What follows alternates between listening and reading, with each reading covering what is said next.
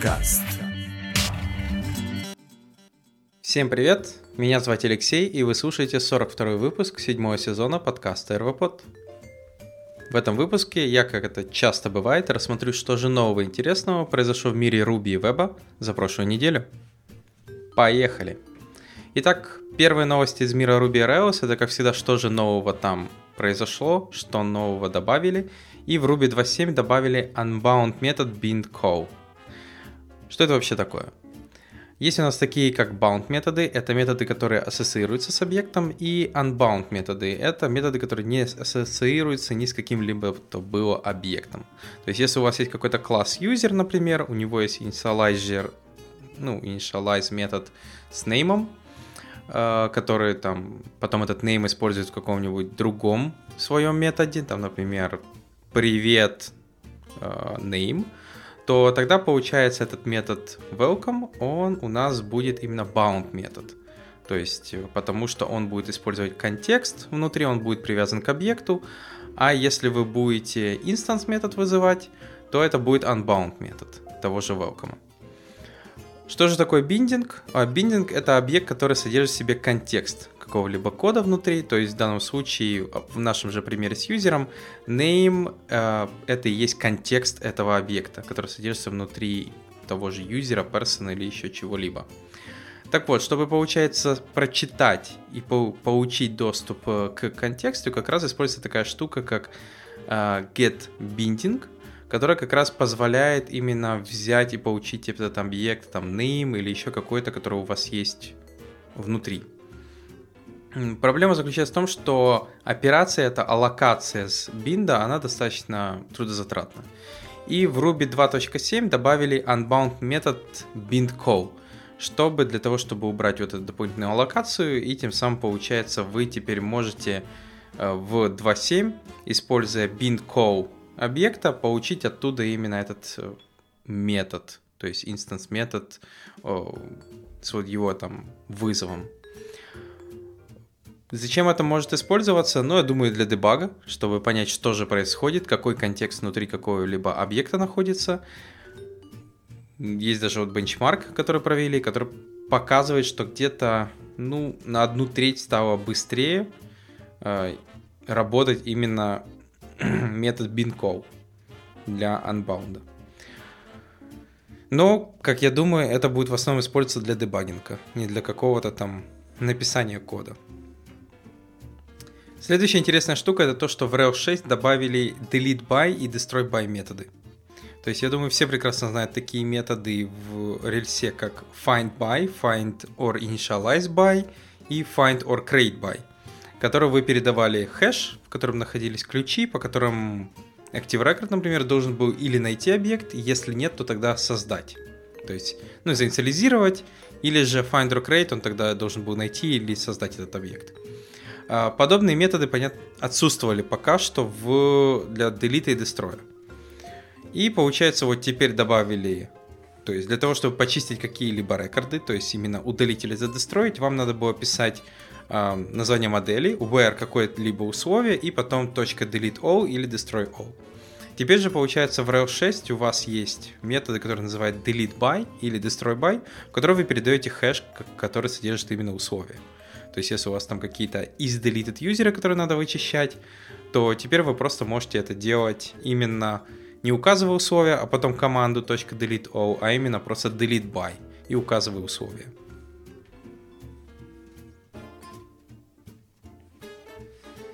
Следующая интересная штука это то, что в Rails 6 теперь raised argument error, если custom param содержит двоеточие колоночку.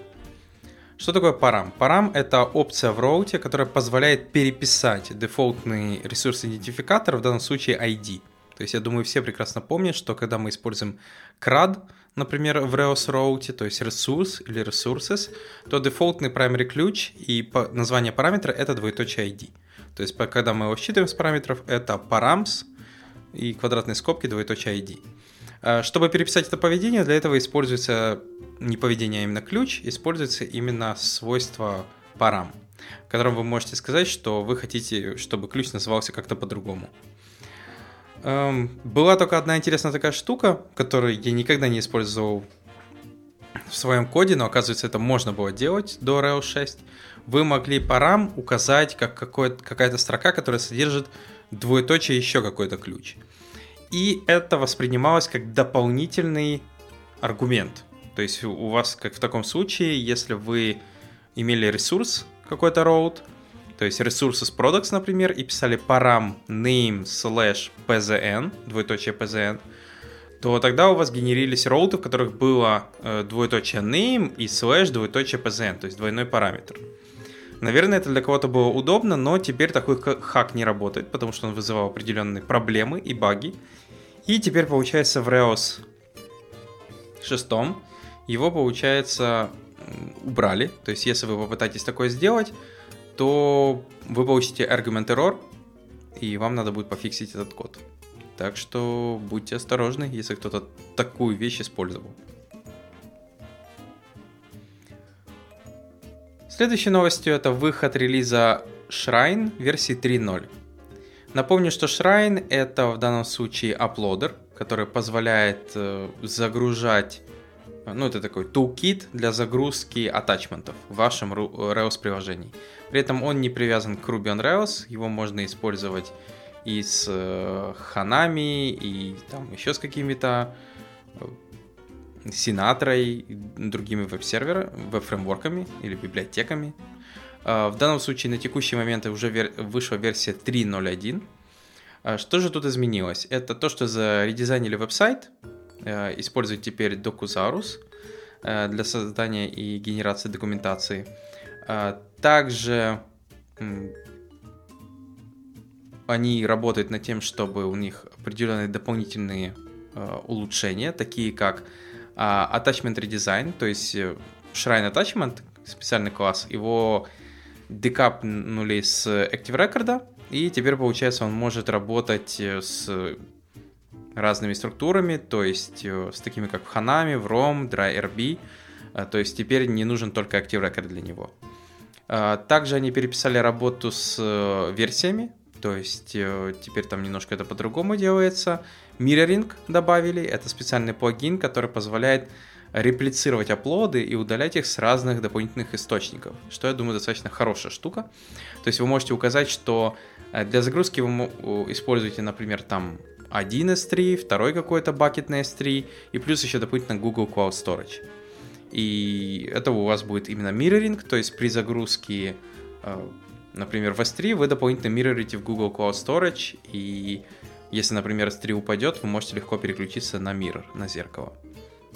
Ну и плюс дополнительные разные улучшения, добавлены дополнительные плагины, такие как там деривати, э, див, да, деривативы, модельки, entity, колонки, multi-cache, валидатор, form assign и прочее, прочее, прочее. Поэтому, если вы используете Shrine или думаете использовать или не использовать, можете почитать, посмотреть. А, к сожалению, на текущий момент у меня особо проектов с аплодерами нету, поэтому сказать, хорошо это или плохо, вот надеюсь, когда-нибудь, может, вернусь, ну, или вернется какой-то проект, в котором надо будет аплодить что-то куда-то, тогда, возможно, рассмотрю Shrine как одну из опций, кроме Active Storage.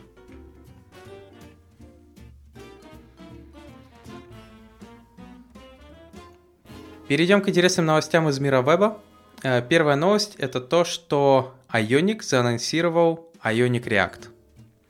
Итак, напомню для тех, кто не помнит или не в курсе, Ionic это такой фреймворк, который позволяет создавать вам мобильные приложения. Использует он в основе своего Cardovу. Cardovу, кто, надеюсь, помнит, это э, такая штука, которая позволяет вам создавать WebView и врапить этот WebView в нативное приложение. Зачем это делается? Для того, чтобы у WebView через JavaScript интерфейс был доступ к нативному функционалу мобильного телефона. То есть такие вещи, как э, геолокации, точки, аплодеры, возможно, шаринг функционал, вот подобное. Часть из этого, понятное дело, на сегодняшний день мобильные браузеры тоже могут выполнять, но не все. То есть, если вам надо что-то более advanced, то как раз для этого можно использовать Cordova. И поверх этого, поверх именно Cordova был накручен именно Angular с готовыми типа как Bootstrap компонентами, кнопками, скроллами, там, списками, со всем остальным, чтобы вам проще было создавать мобильное приложение. И у нас даже вот было одно мобильное приложение, которое мы подобным образом делали. То есть э, там именно, за, там, конечно, было заточено под Android, поэтому iOS мы так и не собирали. Э, там специально именно были железки на и нам надо было именно писать вот подобное мобильное приложение. Там был специально еще и Java пакет, который надо было к нему как раз доставлять, поэтому использовался Ionic, потому что там кордово, и вызывать специфические колы для этой железки, чтобы с ней как-то взаимодействовать. А, единственный там минус, помню, что да, это был Angular, то есть это и минус, и плюс. А, плюс, что это все-таки фреймворк, минус, э, что на тот момент Angular у нас вызывал определенные трудности, потому что его попытка патчить а, определенные колы через Zone.js и вот это добавлять двухсторонний биндинг вызывает определенные проблемы, когда, например, интерфейс не обновлялся, когда тебе это требовалось. То есть вроде бы двухсторонний биндинг должен работать, но он не работал, например. А потом, как оказывалось, что этот патчинг не всегда срабатывал, ну это там, потом фиксилось в ангуляре, но неприятный осадочек оставался. А, что же здесь? То есть теперь они выпустили версию с React, Э, многие могут, конечно, сказать, зачем, если же есть React Native, но разработчики говорят, что все-таки э, иногда нужно написать, именно используя HTML, CSS, JavaScript, э, мобильное приложение, используя именно эти технологии, а не э, вот этот проброс интерфейса с JavaScript бриджем, э, который именно бизнес-логика в JavaScript, а интерфейс билдится вот, вот этим псевдоэлементами ну не псевдоэлементами, они там настоящие нативные элементы, но получается там JSON гоняется структура, чтобы билдить этот интерфейс. А, и также они объясняют, что им больше нравится, что iOS и Android UI системы в доме они прекрасно работают, достаточно быстро. А, веб-девелоперам нравится больше все-таки работать с HTML, CSS, JavaScript для мобильного приложения. Также поверх этого всего у них работает PVA, Progressive Web что как бы улучшает скорость и вообще работу всего этого. Uh, ну, и React, как бы, я думаю, многие понимают, достаточно популярная на сегодняшний день библиотека, поэтому разработчики добавили в Ionic React. Uh, что я могу добавить от себя? Ну, ход хороший, потому что я думаю, Angular никуда не денется, но теперь у тех, кто захочет все-таки взять Ionic, будет выбор не только Angular, но может теперь развернуть это на React. А у React все-таки, я думаю, э, группа людей, которые пользуются его, любят, намного больше, чем у Angular. Э, вторая, наверное, хорошая штука — это экосистема, потому что у React достаточно уже зрелая большая экосистема вокруг этого, много библиотек, а это значит, многие эти библиотеки можно будет использовать именно внутри Ионика, а, что как бы тоже очень-очень хорошо. Поэтому, если у вас вдруг неожиданно возникнет э, требование написать мобильное приложение, э, частично нативное, но больше там HTML, CSS, JavaScript, там перенос чего-либо функционала, может э, что-то подобное, то можете посмотреть в сторону Ионика. Как я сказал, мы его писали еще с Angular, и свою задачу он отлично справлялся. То есть он выполнял то, что нам требуется, э, делал то, что мы хотели, поэтому э, жаловаться, как-то говорить, он плохой или что-то такое, не буду точно. То есть были там какие-то свои огрехи, но мы, разработчики, мы их решали. То есть там не было чего-то такого, что нам приходилось биться головой в стену, мы понимали, что мы никак не прошибем.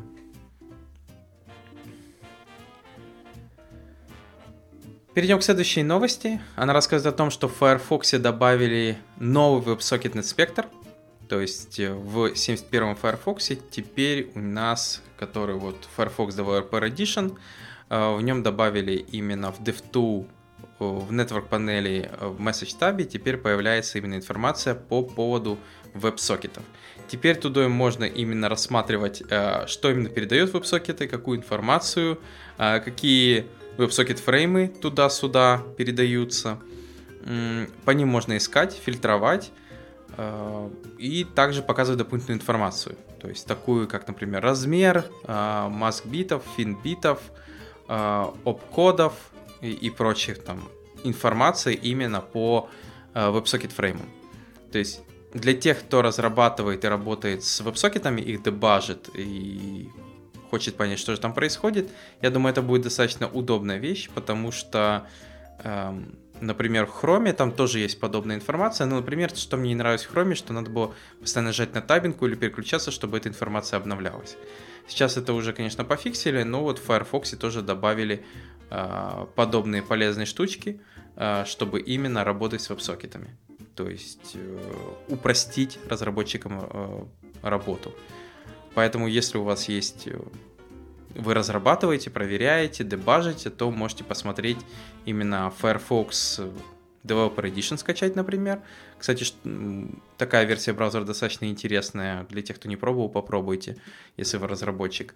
Возможно, вам даже настолько понравится, что вы будете его использовать, там, например, вместо хрома, э, если вы уже не, это не делаете. Но если нет, то все равно можно посмотреть статью, посмотреть картинки, увидеть, что это из себя представляет. Э, в будущем, возможно, вам пригодится для более детального дебага.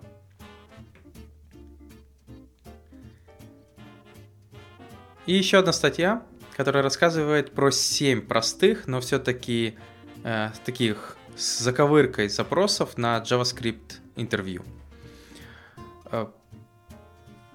Зачем такие... То есть вообще статья рассказывает про интересные такие простые вроде бы вопросы, которые можно задать э, для тех, кто проходит JavaScript интервью, э, которые в реальности будут с определенной такой скрытой заковыркой, которая приведет с большой, возможно, долей вероятности э, того, кого вы спрашиваете, к неверному ответу.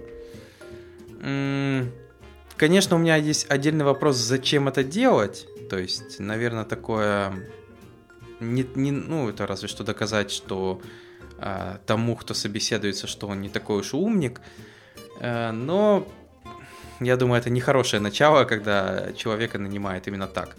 Но в любом случае, э, если убрать этот аспект и посмотреть просто наборы вариантов, какие там есть вопросы, то есть тут есть куски кода, э, которым дается код и спрашивается, какой будет, например, результат, что вернет функция или тому подобное. И в данном случае вы можете как бы себя спрашивать сами, давать какой-то ответ, а потом ниже будет э, в реальности, что будет происходить, и вы будете разбираться и понимать, э, где произошла ошибка, что вы сделали не так, что вы поняли не до конца, или чего не учли или не заметили. Э, к сожалению, тут в основном куски кода с объяснениями, поэтому рассказывать я особо не буду. Вам лучше открыть ссылочку, почитать.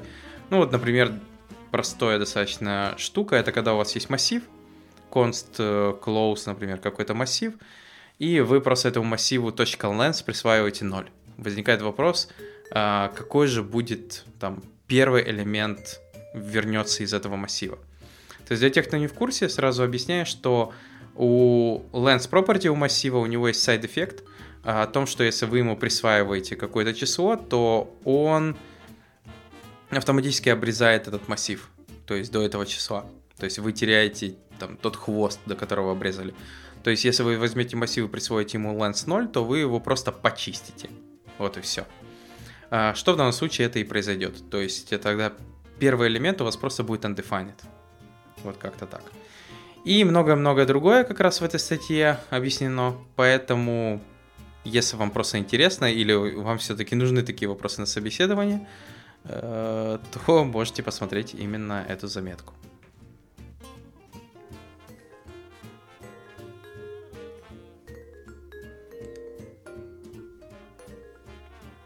Хорошо, перейдем к следующим новостям из мира Руби. Э, первая статья в блоге Зверька, которая расписывает про интересную, э, интересные штуки, которые можно делать с each with object и другими энумераторными методами. Для тех, кто в курсе, есть такая штука, да, each with object, которая позволяет как бы проходиться по, назовем так, сабмассиву или саб-энумератору внутри какого-то там другого энумератора что-то с этим делать. А, и в данном случае э, зверек как раз э, расписывает, что из этого можно делать, э, чего можно добиться. Э, ну, скажем так, э, делать это в Ruby можно, это интересно. Э, насколько это нужно и читабельно, это уже другой вопрос, хотя бы я не сказал, что это достаточно тяжело или нечитабельно. Эм, но, опять же, То есть each with object это такой себе метод, который позволяет итерировать по коллекции, э, передавая туда текущий элемент и меморизировать именно блок. То есть вот как-то так. Я надеюсь, кто-то понял, не понял, что я сказал. Вот. Зачем это вообще использовать? То есть это вот похоже немножко, вот можно сравнивать э, с инжектом, но все-таки each with object он лучше подходит для мутабельных операций, а для таких как хэш, массив. Э, то есть вы просто берете, передаете туда этот объект и мутируете с помощью этого с мемоизацией.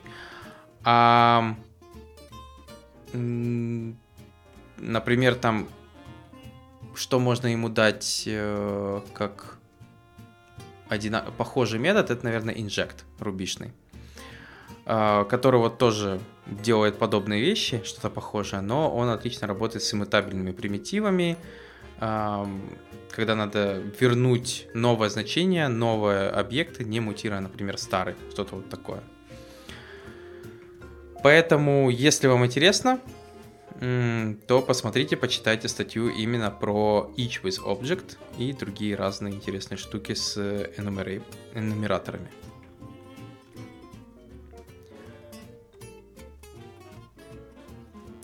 Дальше у нас э, статья, которая рассказывает про Linux файл локин механизмы в Ruby, как их использовать. То есть, я думаю, все очень достаточно часто приходилось работать с файлами, файловой системой в Ruby, и для того, чтобы а, работать с какими-либо там файлами, иногда приходится делать так, чтобы если вы открыли уже и пишете в этот файл, то желательно, чтобы неожиданно какой-то другой процесс его не открыл и тоже не начал писать, чтобы у вас не произошел какой-то непонятный, ну то есть Э, race condition, и тогда у вас данные в этом файле будут сломаны. А для этого на сегодняшний день в Ruby э, существуют разные методы, которые позволяют с этим работать. Например, если, вот я думаю, все прекрасно знают, есть такая штука Pastor э, в Ruby, которая позволяет именно работать с persistent механизмом хэша, то есть вы, получается, можете а, хэш или другой объект сохранять на диск. Вот. И для того, чтобы как раз сохранять вот этот store, чтобы он работал, используется внутри файл flog. А, для того, чтобы блокировать и, ну, типа, файл в это время больше никто не записал. А, дальше автор в этой статье смотрит, как именно flog работает, что он из себя представляет. То есть это такой себе как mutex на файл, назовем это так. А, внутри он использует flog системный вызов, который, понятное дело, что зависит от операционной системы, а, то есть он не везде будет работать, то есть он недоступен во всех операционных системах, как всегда вспоминаем Windows, например. Поэтому тут уже как повезет. А, есть, понятное дело, еще определенные ограничения, например, что вы блокируете полностью весь файл, Э, что как бы достаточно может быть проблемным куском, если у вас высококонкурентная какая-то система, она активно пишет, читает в одни и те же точки, то это просто будут локи. То есть система постоянно будет в локах, а друг друга процессы будут ожидать. Могут даже возникать дедлоки, что тоже нехорошо. При этом надо понимать, что F-log это такой себе больше advisory log. Это не означает, что какой-то экстерный процесс а, он может просто спокойно проигнорировать этот лог полностью и все-таки попытаться что-то с этим сделать. Поэтому с этим надо а, тоже понимать, как это работает. То есть это не такой лог, что к нему вот никак не достучаться. А, есть также такой механизм, как partial locking. То есть э, в Linux это позволяется делать через FCNTL вызов. То есть это такой recording locking. Означает, что вы вот пока пишете, другой процесс, я так понял, не может писать, но другой процесс может читать. А, понятное дело, что partial locking, э, он такой, у него же опять, он не во всех системах всегда может работать одинаково, также он зависит от э, файловой системы, как она, которая его поддерживает, то есть где-то он может работать так, как ожидается, полностью mandatory, где-то нет. Ну и есть еще flock утилита, которая как раз э, менеджит эти локи с э, command line. То есть в Linux вы можете еще через flock э, command line утилиту что-то с этим делать, там играться, блокировать, не блокировать. Поэтому если вам вас заинтересовала эта тема, как именно э, работать с механизмом блокировки файла, то есть э, как вообще он под капотом Ruby, например, вызывает Linux нужные методы, а, блокирует файл на запись, то есть э, другим каким-то процессом. Как это, понятное дело, не стопроцентная гарантия, поэтому вот нельзя сразу говорить, все, это безопасно, все будет хорошо. То есть надо понимать, что э, эти вызовы, например, на Windows вообще могут не сработать, э, потому что это зависит от операционной системы или там работать как-то по-своему. Э, также, что есть возможность механизма частичной блокировки, которая, опять же, тоже зависит от файловой системы и от самой операционной, думаю, системы. Но тут уже, если вам настолько интересно, то посмотрите, полистайте эту заметку. Тут можно дальше, я думаю, двинуться глубже, если кому-то именно э, в кишке Linux, что и как там работает, как работает э, блокинг-механизм и все вот это.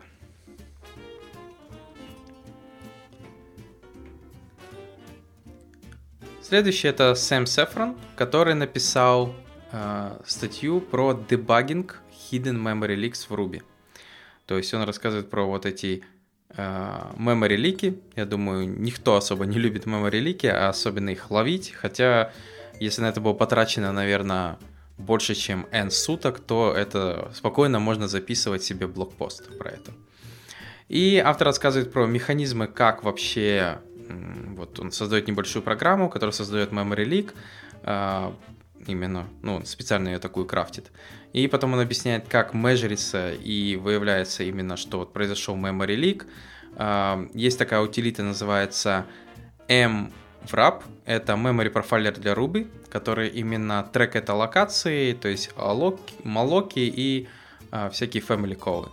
То есть он, получается, именно вот это все замеряет, и тем самым, получается, вы можете через э, MWrap понимать, где именно, какие объекты у вас э, растут, то есть увеличивается память и что происходит. То есть это достаточно удобная штука, если вам надо понять, э, где, куда девается память, какие объекты непрестанно, например, начинают расти. Дальше он объясняет, что вот не так давно они дискурс перевели на э, новую версию Rails, версию 6. Э, там у них все вроде бы хорошо, позитивно, перформанс остался таким же э, или даже там чуть-чуть улучшился. Добавились дополнительные полезные вещи, такие как Zaitwerk, который я уже рассказывал подкаст или два назад. Это вот это как раз новый автолоадинг система. И получается, как раз э, они заметили, что с этих джоба они начали больше потреблять памяти. А, также MWrap начал активно репортить, что вот определенный а, процесс аллоцирует достаточно много памяти, много объектов. Они заметили также на графиках, что у них начала расти память как только они обновились, и они начали изучать именно, что же там происходит. А, добавили такую вещь, как э, heap track. Heap track это memory profiler heap э, для Ruby, э, чтобы именно получается понять, куда девается память, что с ней происходит.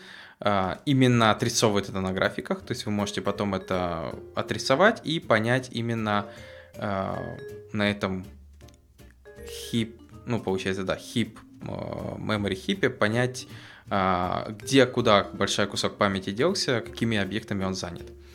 Вот, получается, его подключили, начали выяснять, что куда девается, ну и в конце вроде бы как нашли, а, куда девается память по всей этой статье. То есть также они используют, э, используют такую тулу, как CHAP, C-H-A-P, это такая туа для анализа памяти, то есть ликов. Ее, получается, в VMware сделали, заэкстрактили. И вот, получается, ее тоже можно использовать, чтобы взять пит процесса и, получается, к нему как бы подключиться и пытаться там найти именно утечку. То это такой себе как э, э, репо, чтобы подключиться к процессу и пытаться найти, куда девается память. А, поэтому, если вам приходится бороться с memory ликами, вы не знаете, какие инструменты есть, с чего начать, то это еще одна такая достаточно хорошая статья, которая объясняет, какие у вас есть инструменты, а, потому что это достаточно важная штука, когда вы боретесь и ищете memory лики. А, потому что иногда люди, вот, они понимают, что есть memory лик, но они не понимают, чем и как его ловить и искать.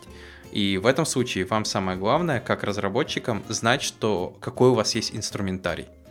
А, поэтому я советую просто хотя бы ознакомиться, чтобы когда, если возникнет такая проблема, вы знали, инструментарий есть, а, его надо брать и пробовать применять. Да, возможно, это будет не так легко, но все равно а, вы хотя бы... Он поможет вам увидеть более целостную картину, что же происходит.